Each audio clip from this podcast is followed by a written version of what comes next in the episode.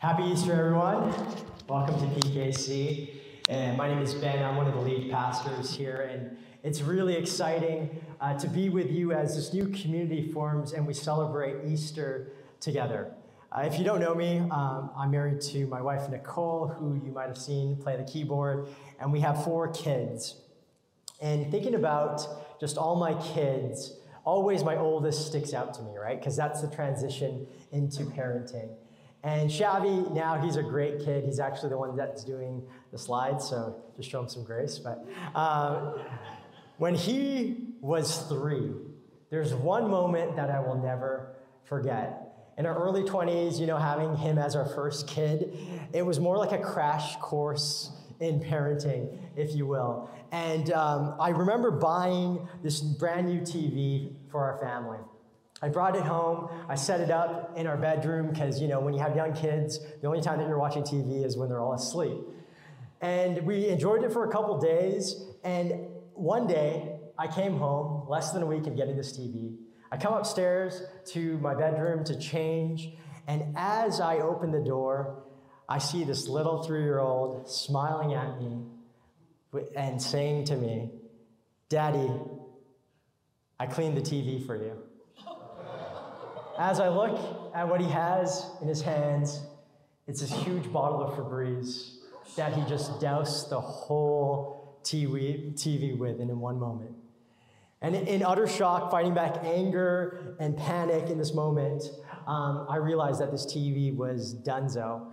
And I tried to like call his mother, probably in a panic, try to get him out of the room, try to clean it up really quickly. But as soon as I turned it on, what happened was the image was totally distorted. And let's just say the TV didn't make it.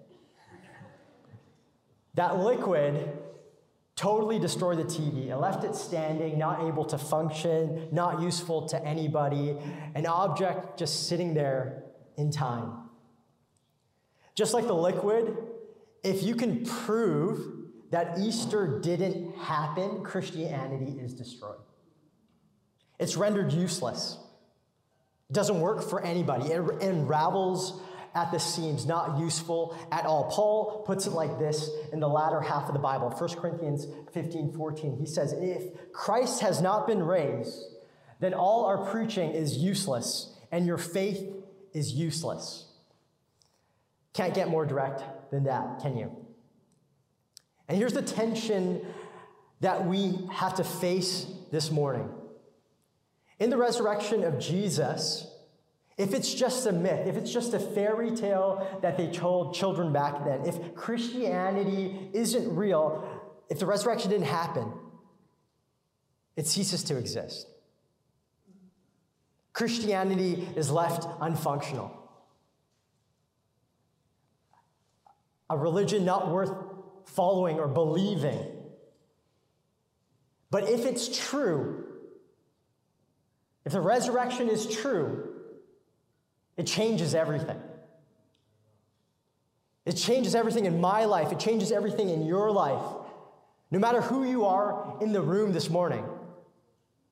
And being in a room like this many times before on an Easter Sunday, growing up in church, growing up in a Christian family, being a pastor for many years now, there's always two people in a room like this. One is a person, and maybe that's you, who has come to celebrate the resurrection of Jesus. Or two, there are those of you that are here that are skeptical, that have your doubts, you know, that have been drug, dragged here by maybe your spouse or a loved one or a family member. Because it's your ticket into getting to, into grandma doris's you know family lunch later on today right? And i say that because i'm not calling you out okay? In this place you know we want you to feel welcome with all your doubts and all your skepticism. We believe and we hope that you feel like you belong here before you believe. I say this because I've been in your seat, I've been in your place. I know how you feel right now in this moment, being dragged to church over and over again uh, by my wife in seasons of my life. Not having understood what the resurrection means, what it implies, what it means for our lives, and how it changes everything. Maybe right now, like the disciples uh, in John 22, when they resp- responded, as Morgan read, they have taken the Lord out of the tomb and we don't know where they put him. They don't know what happened. And maybe you don't know either. Like my friend earlier this week, um, I talked to him. He's a non Christian in Vancouver. And I was, you know, prepping this message.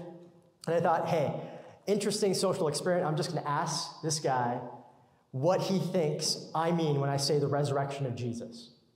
So I asked him, hey, buddy, we've been friends for a long time. Hopefully, this doesn't offend you, but I just want you to uh, uh, answer this question honestly. What do you think I mean when I say the resurrection of Jesus? And he's like, pause. He hesitated for a couple seconds. He's like, I'm not sure. Uh, let me think about that. He's like, maybe reliving a past experience, he said.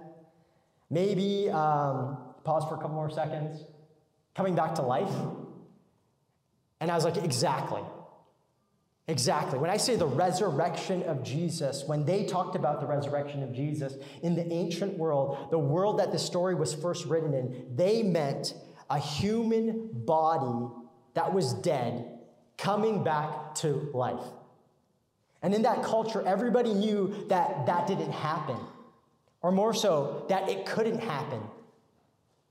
Craig Blomberg puts it like this Stories of resurrection are actually comparatively rare and can take various forms, including metaphors. But nowhere in ancient mythology or folklore do we ever find even the claim that an indisputably human individual who died within the living memory of others was raised bodily, much less seen in physical form on many different occasions by hundreds who then boldly and widely spread the word about their experiences among their contemporaries. Never mind that it's hard to believe today. Back then, it was just as unbelievable. But this is the beauty of the story that we just read and the invitation to all of us this morning. No matter who you are in this room, if you're a believer, if you're a skeptic, or somewhere in between, when you think about the first scene of the story, Mary Magdalene, a woman who once was a disciple, who is, sorry, a disciple of Jesus, she comes to the tomb in John 21 and she says, uh, the, John says that the stone had been removed from the entrance. So here's the first question Why was the stone removed? Why was the stone rolled away? If we're talking about the God of the universe, the person that created everything, the person that holds all molecule, molecules together, who in this story is going to soon appear out of nowhere to the disciples, as Morgan just read, right? In a locked room through the walls. If that is God, why did the stone needed to be rolled away? In the next scene, we're going to dive into, we, we see that his linen cloths are left behind. Think a mummy being wrapped. He just disappeared out of his clothes. Like air being left, let out of a balloon. They're just left behind, neatly, tidy, folded up. So again, why does the stone need to be rolled away, right? Is it, it isn't because Jesus needed to walk out. He was already out of that tomb.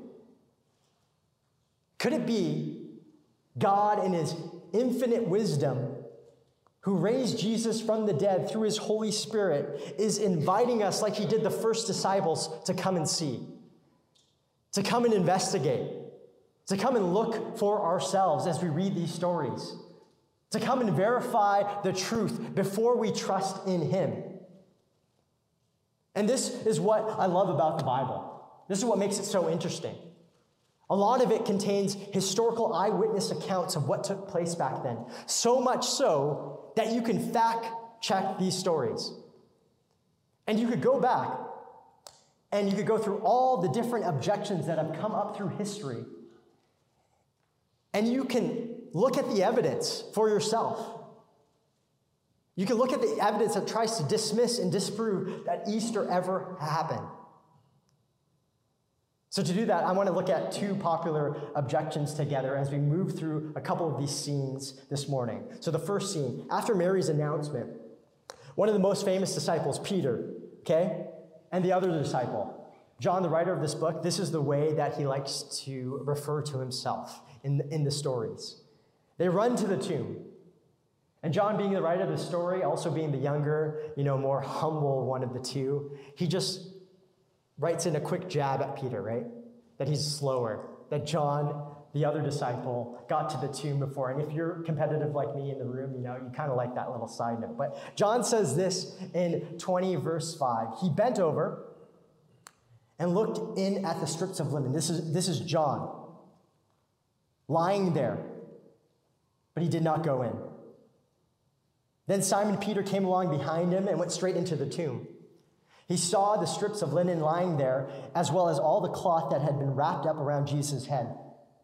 The cloth was still lying in its place, separate from the linen. When it comes to the belief of the resurrection of Jesus, one of the main objections is simply that Jesus didn't really die. He wasn't dead. Many historians and scholars write off his death and the possibility of it completely. It never happened, they say. But here's the thing if you ask any trusted first century historian nowadays, when considering the Roman Empire, okay, an empire that we know existed, and looking how they treated other criminals, right, it's impossible to conclude that Jesus just passed out or somehow he walked away from this crucifixion. That's the most improbable conclusion that you can come to. Tom Holland, not Zendaya's Tom Holland, but the historian who wrote the book Dominion back in 2019, says this Crucifixion was the worst death imaginable. A punishment designed for slaves to maximize the torture and humiliation. So foul was the carry on reek of their disgrace, Holland explains, that many felt tainted even by viewing a crucifixion. Meaning simply that Rome knew how to kill people, they knew how to get the job done. They couldn't mess this up. They've done this before. Because here's the evidence. This is what historians do, right? A philosopher and apologist, William Lane, uh, Lane Craig, says this They evaluate the evidence. This is what historians do. And they say where it points, inferring the best explanation through inductive reasoning. So, reading the historical account, which was a document shared within the early Christian church that we're reading right now, why add these details? of the empty tomb, the linen cloths being left behind. Back then, anyone who wanted to check for themselves if this is true could have simply ran down to this tomb. This wasn't a secret place and find out for themselves. They could have easily found for themselves the details that weren't true in this story, in this historical account. They could evaluate the evidence for themselves. But both John and other uh, gospel writers, they include the disbelief that Mary has in this moment. They include the disbelief that Peter and John, the leaders of this movement, have in this moment. They don't take this woman at her word. They have to run down to the tomb and see it for themselves. Why paint them in a bad light, right? If you're making up a story, why paint them as doubters? Why add verse 9 that they still did not understand from Scripture that Jesus had to rise from the dead. Especially if the second popular objection is true, right? The second popular objection is that the disciples stole the body. This objection, blasted by the very Jewish leaders who killed Jesus in this story, is still held by some people today.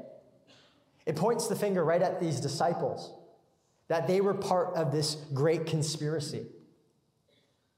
But again, the central document to Christianity, the scriptures, include that they had no clue what happened. In the next scene, Mary herself says in her own words, John 20, 13, They have taken my Lord away, she said, and I don't know where they have put him. Again, looking at the evidence, here are a couple things to be considered. If the disciples stole the body, why would the criminals return back to the scene of the crime, right? Why would they go to the tomb like Mary is going in this moment? To go through the Jewish burial rituals that couldn't be done because the burial of Jesus on Good Friday was rushed and he was just put in this tomb by other people. Like in Jewish tradition, this burial ritual occurred in two stages. First, you carefully wrap the body with spices and linen. That's what Mary is about to go and do. And after you do this, you place the body on a shelf in the cave. The spices were there to counter the bad smells of the body decomposing. And after the body decomposed in this tradition, the second stage would be you would go in, you would collect the bones, fold them up reverently, and put them in a bone box, making room for the next family member or person to be buried in the same tomb. Like if Jesus didn't raise back to life, the bones in the tomb would still be enough in there, they'd be lying there, and they'd be enough to disprove that this ever happened. Nobody back then in this culture would have gone around speaking of a man that was raised from the dead. Archaeologists nowadays have found at least one first century tomb just south of where Jesus' tomb was. And in this tomb, they found what, what must have been grave cloths wrapped up, just like they did, that they found, surrounding what's left of the bones that they found in this grave. And they say, through looking through it, they say that the body must have been buried just before the devastating Jewish Roman War of AD 66 to 70. And the secondary burial of the bones, the second stage, never took place because of this war that happened. I can keep going on. I can keep pointing out, you know, that the primary witness of this story was a woman. And if you knew anything about Jewish culture, Judaism, this was ridiculous. You would never fabricate a story like this and put a woman as the main witness to all this happening. But Jesus, who always flips the values and teaches you what the values of the kingdom actually are, decides to go to a woman first, decides to appear to a woman first, decides to make her the initiating person to proclaim that the kingdom of God is near. Even the later church did not always maintain Jesus' countercultural values his stance. They would hardly have chosen such an initial witness in an environment where this account would reinforce pagan prejudices against Christianity, as theologian Craig Keener says. But again, me continuing on, talking about how this movement swept across the Roman Empire, how it went from 12 disciples to over 33 million people in over just 350 years, right? Wouldn't convince you. Because as I heard, as it was said, one of humanity's worst kept secrets is that we don't choose the direction of our lives by carefully weighing their evidence. Meaning, as humans, we don't always live our lives by rationality. We're not just left brain creatures. Meaning, as humans, when it comes to some decisions in our lives, maybe you have experienced it yourself. There's, there's sometimes a moment, a mystical experience of sort. You can't explain it, but just deep down, you know in a moment, there's a moment of clarity, and you know that this is the right decision. It's not all logic. Back in September uh, 2021, some of you know me and my wife. I've told this a bunch of times here to those of you that call PKC home. We moved back from Ontario to BC. And in that moment, that was not a rational decision. I was a pastor at a great church, about 1,500 people, one of many staff. Things were going good. After a year of pastoring there, we were seeing God move in amazing ways. We just launched Alpha. We were seeing new Christians come. We got, had a great house that we bought out there in the country. My wife's dream, not mine. I'm a city boy. Our kids were settling into school. Life was comfortable. It was great.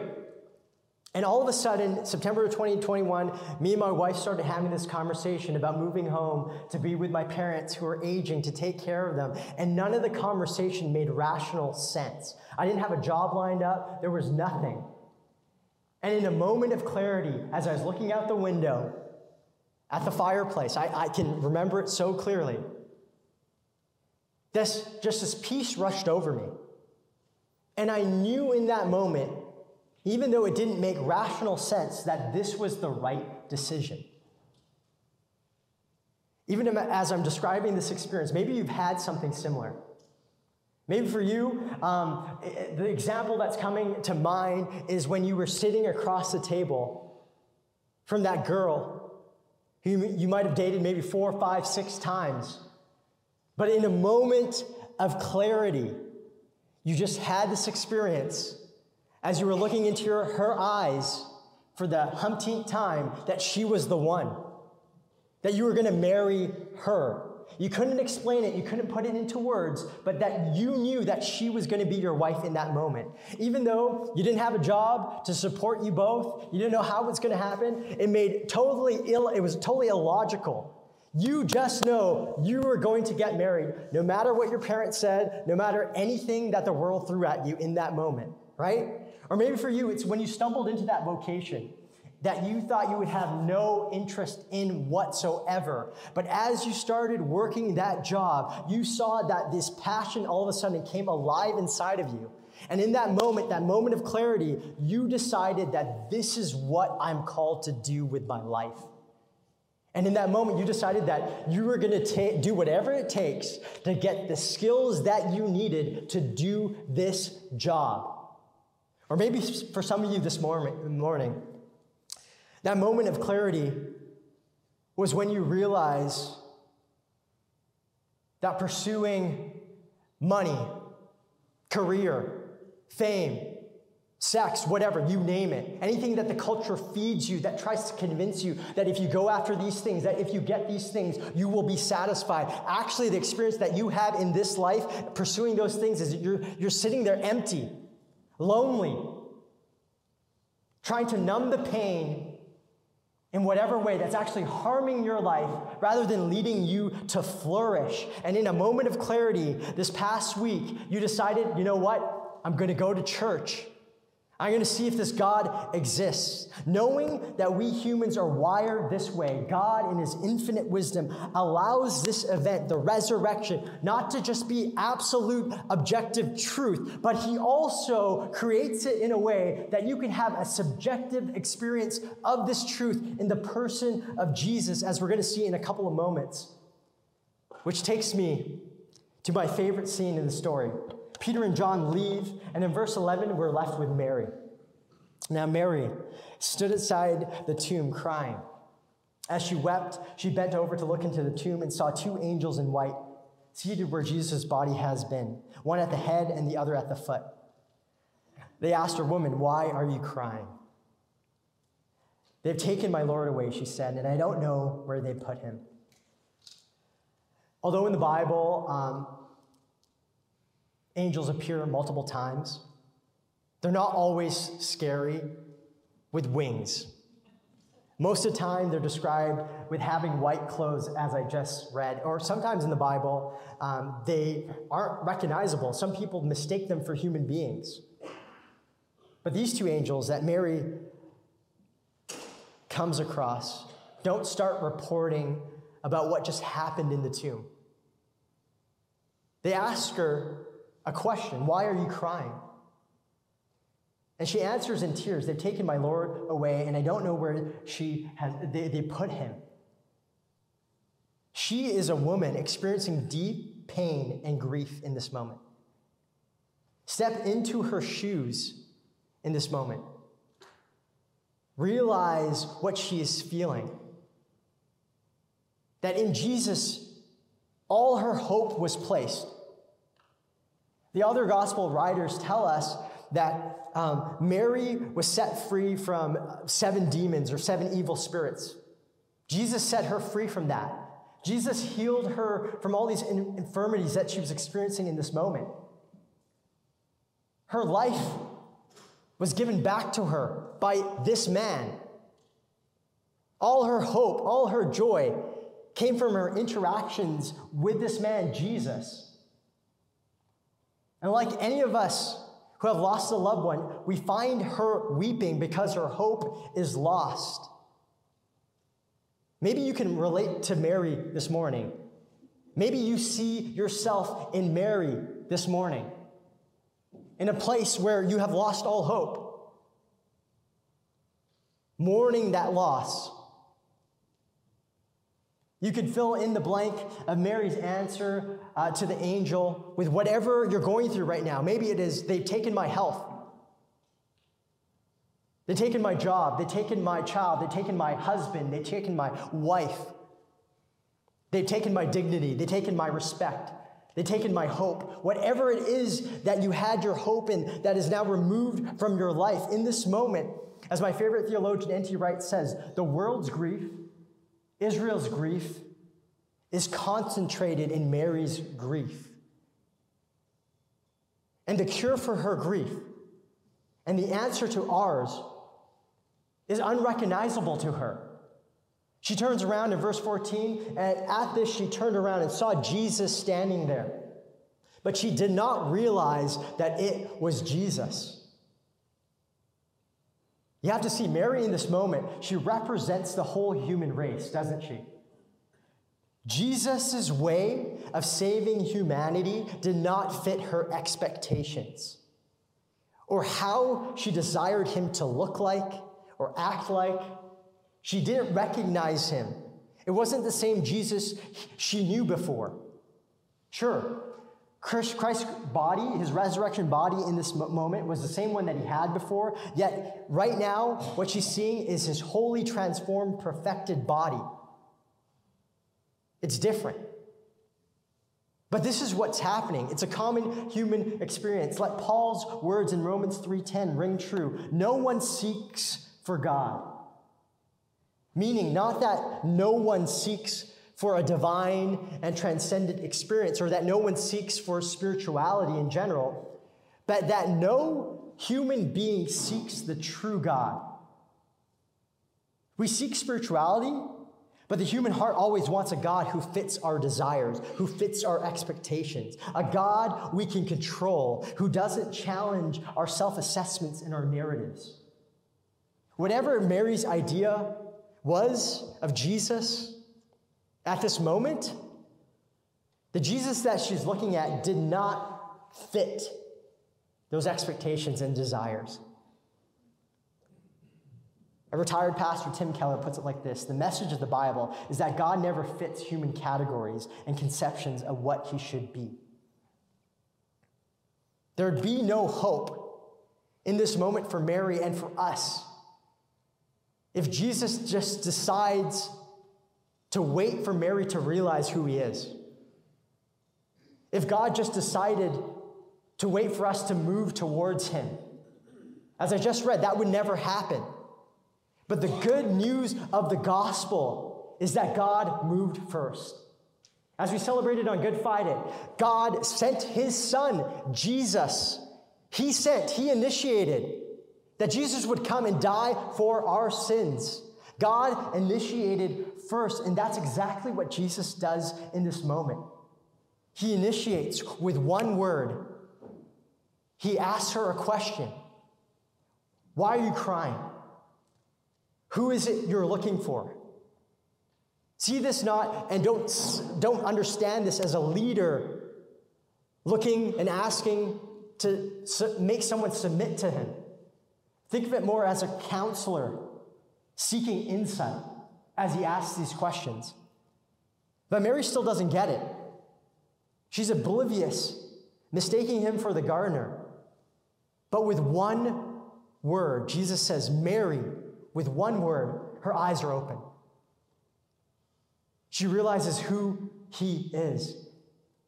And this is how Christian salvation works it's never our attainment, a prize that we receive after a long struggle with God as He waits for us. No, He comes to us and wakes us out of our sleep with intimate words by calling us by name or impression or a question, moving on our hearts in a moment that leads to a realization and a confession. Mary cries out, Rabboni, meaning teacher. One of the most intimate words that she could use to describe her relationship with Jesus. She's in a relationship with the God of the universe, and she is so because it's all a gift of grace. Grace meaning she gets what she doesn't deserve. Grace meaning we get what we don't deserve. This is the beauty of the gospel. I know this to be true in my own life, And I say it with a deep conviction because I myself found myself, like Mary, in a state of deep grief at the funeral of my friend Arno in 2009. Some of you know my story.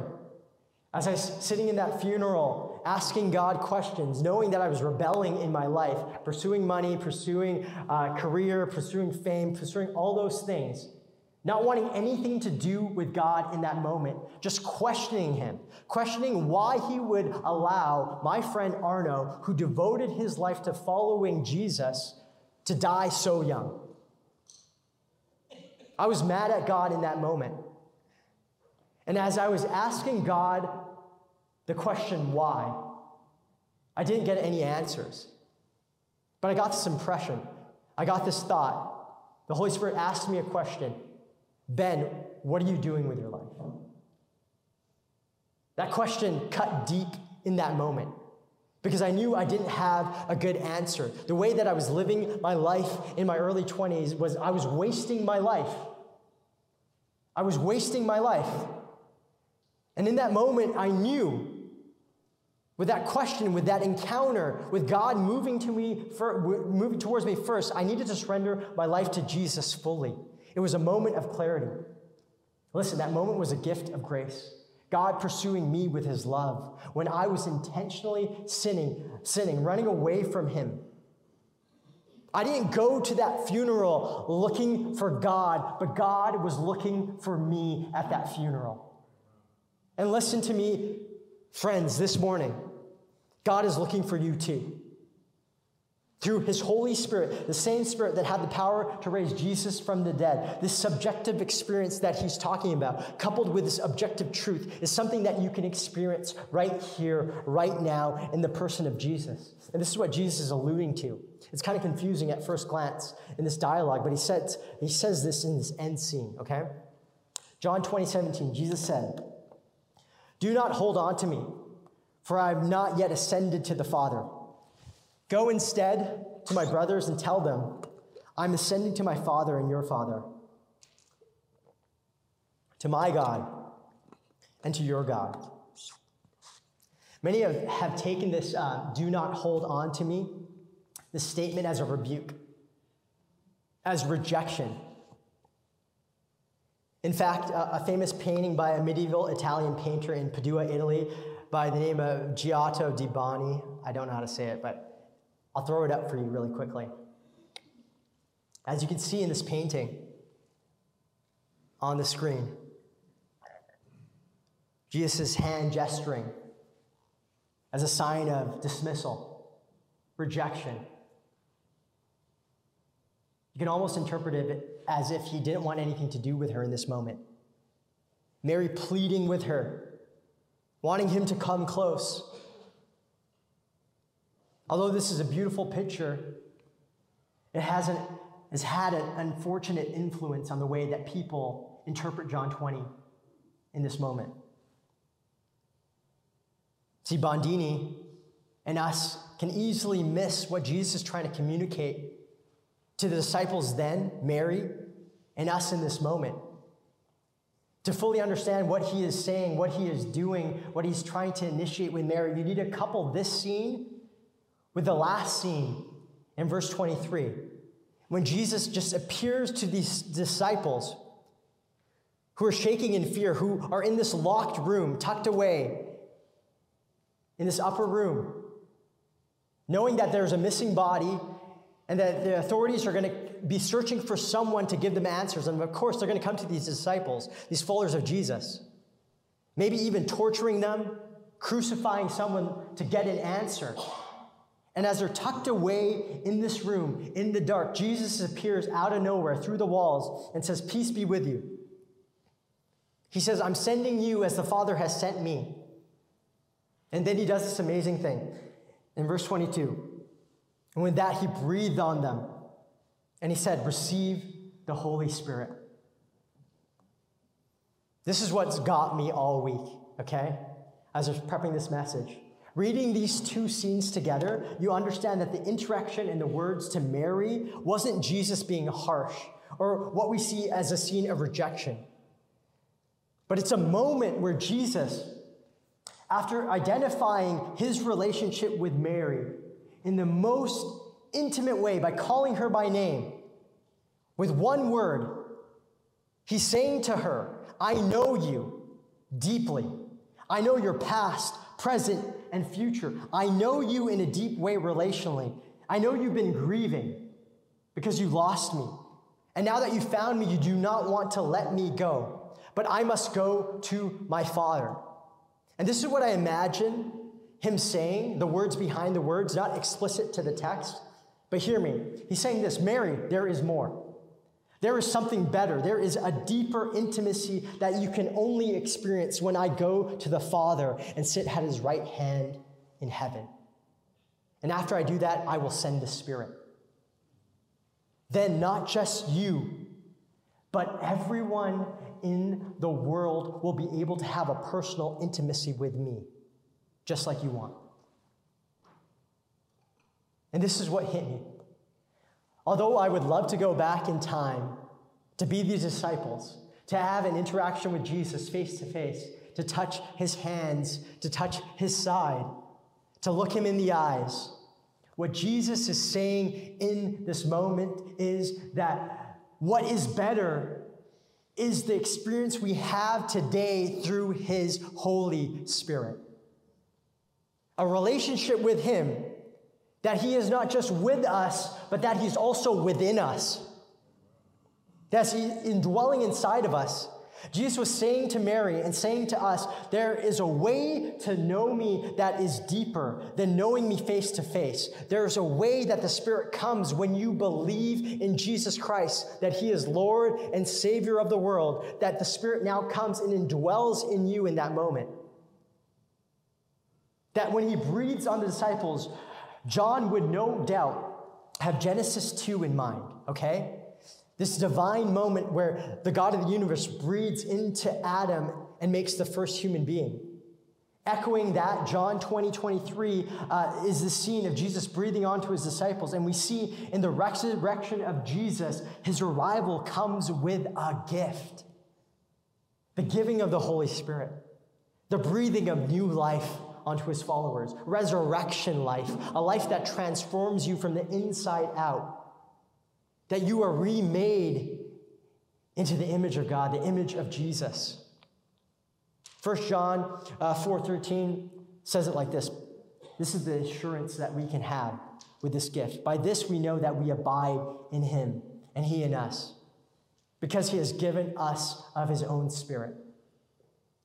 This is no impersonal spirit. This is no ambiguous spirit. Okay, this is God.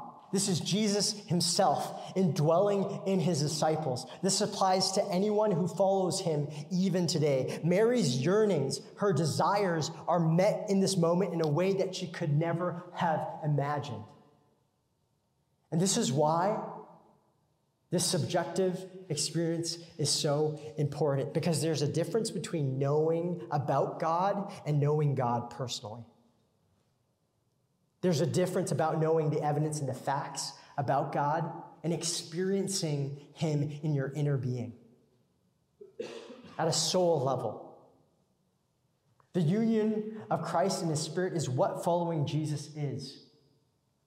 It's not simply belief in Jesus, but the indwelling of the Son through the Spirit. In John 17, 3, knowing God in this way is described as everlasting life, eternal life. A life like Jesus that will never taste death. The resurrection presents a vision our hearts long for, a life beyond sickness and pain and sadness. It says to us there's life beyond car accidents, lung disease, tumors. This life we live today is not the end. When you trust Jesus, death is not the end. Jesus said, I am the resurrection and the life. Whoever believes in me, though he die, yet he shall live. That is the hope of the resurrection, which is a, an event but also who Jesus is now.